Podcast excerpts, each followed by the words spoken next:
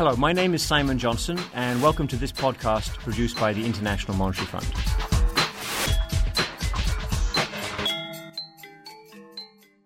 What do the US Army, the internet giant Google, and kangaroos have in common?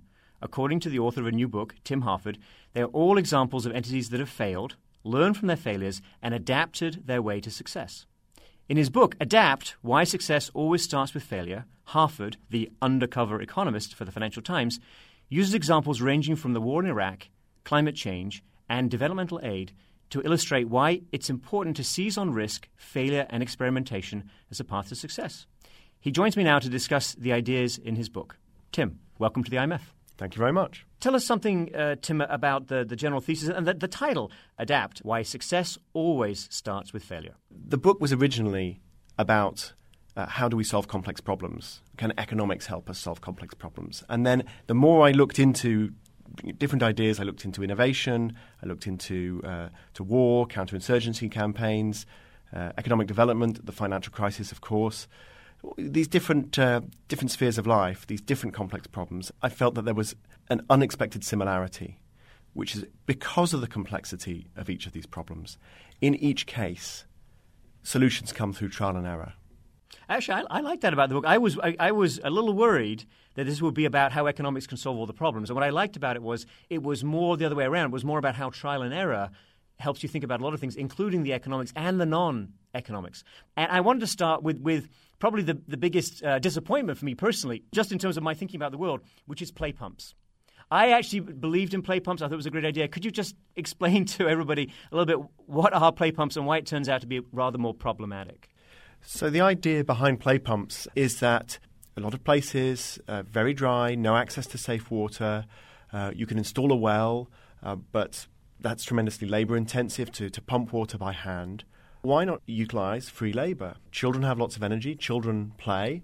Why not attach a pump to uh, a merry-go-round, a roundabout, and children will just play on this uh, on this thing. They'll have lots of fun. You get a little children's playground, and this roundabout will go round and around and around.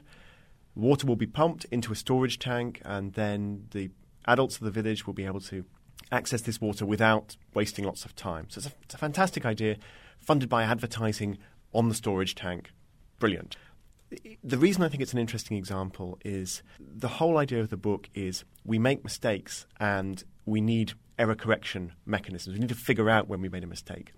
And what seemed to happen with the play pump was it started in townships in Johannesburg where the population density is very high, and that, that roundabout would be in use all the time, and advertisers would pay, and that's probably a good place for it. But then it quickly moved to places like Malawi, rural villages there aren't actually that many kids. Nobody wants to pay for advertising, so the pump is expensive. And what you then have is just an extremely inefficient way of pumping water. And you will find the local women, in a rather demeaning way, pushing around this merry-go-round and trying to pump water. There's actually a, a Canadian engineer based in Malawi who started a, a little campaign, uh, Owen Scott, to try to convince people that actually maybe play pumps were not appropriate for Malawi. And he, he organized demonstrations and videoed them and put the videos onto YouTube showing just what an idiot you look like trying to pump water with this play pump and how long it took you, and how demeaning it was. You've removed a perfectly useful working pump and you've replaced it with something else. Now, my understanding is that actually play pumps are learning from that and they are changing. Um, you're not going to get everything right first time, and then you need to figure out how to fix the problem. So, so let's go from, from that important issue, which is relative, very poor people in, in part of Africa, to, to an, another difficult problem, and maybe even a more immediate tr- uh, tragedy to, to, many people uh, listening, which is Iraq and what happened in, in Iraq. Uh, and, and, the idea that the, the military uh, has problems making decisions and, and problems uh, with sort of getting useful feedback and adapting, I, I think that we, have heard that before, but can you just take us through a little bit what Donald Rumsfeld did and why, and, and how this is an illustration of, in your view, what, what not to do? So let's look back five years, five and a half years. It, was possibly the low point of the occupation of Iraq. Uh, there had just been a massacre at a town called Haditha. Iraq was basically on the brink of civil war. Just after Thanksgiving in 2005, Donald Rumsfeld gave this notorious press conference where the journalists noticed that he wasn't using the word insurgent, which was kind of weird because arguably Iraq had three separate insurgencies going on. And it was so noticeable that the journalists actually challenged him on it and said, what, What's going on? He said, Well, I had an epiphany over Thanksgiving weekend and I realized these are people who just don't deserve the term insurgent. And in fact, it turned out throughout the army, people weren't allowed to describe the problem they had. It was Orwellian. Uh, and, and that's a real problem because if you get a decision wrong, you need to be able to discuss the problem that you face and adapt to it. And the situation in Iraq turned around, I discovered, not only because Rumsfeld was replaced and uh, General uh, David Petraeus was installed, he's a very competent general. Um, actually, the change was happening earlier, and that's what's really interesting to me because it, it was the colonels and the majors on the ground who could see what was going on, who could see the strategy was failing. Their men were getting killed, the locals were getting killed, they weren't making any progress. Those were the people who were actually able to adapt because they had the information and they could experiment. So, one of them, Colonel H.R. McMaster, developed an effective counterinsurgency strategy in the spring of 2005 in a city called Tal Afar. And of course, what happened was other colonels immediately saw and copied. Information was passed around, emailed, PowerPoint presentations, these soldiers sharing information, all the while the top of the organization was in denial. My suspicion is it's, it's not just the US Army that adapts in that kind of direction because the, the incentives to adapt at the front line or on the shop floor are often so much stronger and the information is so much better than they are up in the boardroom.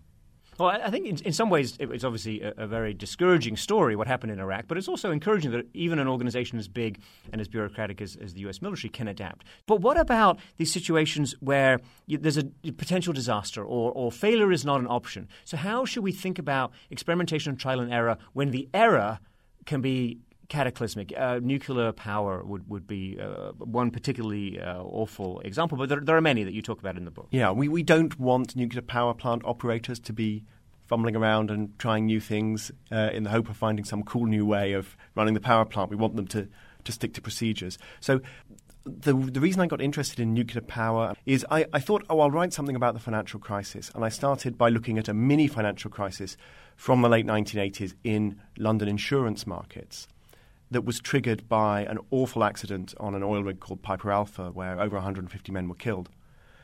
And as I started to read about Piper Alpha, I came to realize, well, actually, this terrible accident that I'm describing, where there, actually there was a small mistake and then there was a miscommunication of procedure, and then there was a safety system that didn't work because it had been switched off for safety reasons, and then there was a, a second miscommunication. There were some people motivated to save money for the company who didn't do something they should have done, and it, and it got worse and worse and worse. As I read about that tragedy, I thought, actually, I don't need to look at the insurance crisis. I just need to look at this accident, and I've already gained some insight into the financial crisis. Because what these sorts of systems have in common is they're what um, the sociologist Charles Perrow calls tightly coupled systems. They're complex, but lots of systems are complex. A tightly coupled system is one where you make a small mistake and the unintended consequences proliferate incredibly quickly.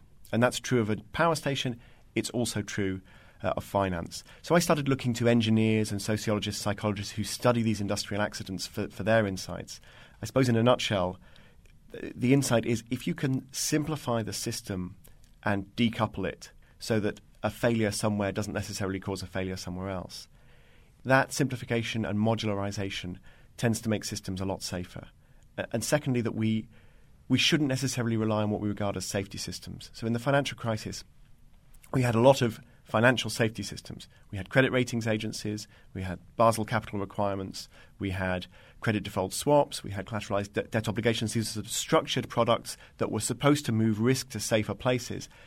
And actually, they did what safety systems often do in industrial contexts, which is make the system more complex, make the system more unpredictable, and make people more careless. Um, I, I, run, I, run, a blog, among other things. And, and, one thing you learn when you're blogging is you, you, put out your ideas, you write them up, you, you love every single one of them when, when, the moment it goes up. And then you find out the market tells you whether it was a good idea or not based on people's reactions. And the important thing is don't chase your mistakes. When you made a mistake, when you got it wrong, let it go about the um, the sort of self help part of, of the book at the end. Uh, to me, there was a nice fit. No, no I, I, think that's quite right. So I wrote this um, self help it's almost an epilogue. It's shorter than the other chapters. It's, this is not a self help book, and this is not a book that says you must ne- lead your life in an experimental way. And there's some very good reasons why that possibly isn't always brilliant advice. For a start, you know, a whole system can take a lot of failures, but you only have one life. But still, I, I, I did feel that we, we probably are not as willing to fail as we should be, and we respond to failure in fairly pathological ways. We, we do, as you say, chase our losses, or as Donald Rumsfeld did, we go into denial. Usually in life, most people won't tell us that we're messing up. You get a bad performance review from your boss, you go and complain to your friends, and your friends say, Well, your boss is obviously an idiot. And maybe what they're thinking is, Well, actually, your boss probably has a point, but we're not, we're your friends, we're not going to tell you. So it, it's, it's hard to get honest feedback, and it's hard to respond to honest feedback. And I feel having gone through all of these different systems, having talked about innovation and poverty and finance and war and so and, and business, I felt it was incumbent on me to turn the lens on myself and, and uh, you know, on, my personal life and other people's personal lives and say, well, can we actually learn something about living a slightly more experimental and, I think as a result a slightly more enriched life. So make friends with people, hire people who are not afraid to to tell you uh, when when they think you're wrong not people who, who live in order to tell you you're wrong, but who say this was good, this was bad, and, and who, who give you some guidance along the way. We, we, yes, we need to be, to be able to seek out friendly, honest criticism, and, and uh, we're not going to get it in most walks of life.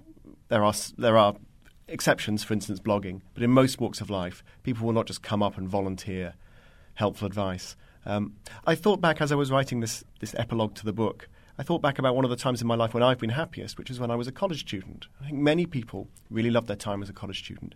And, well, why? And I think the answer is you're experimenting a tremendous amount in what is basically a very safe environment. You're experimenting with ideas, with new friends, with new hobbies, maybe experimenting with things you shouldn't be experimenting with, but it's all very, very safe. You're, you're almost inventing yourself as an adult being, and it's tremendously exciting.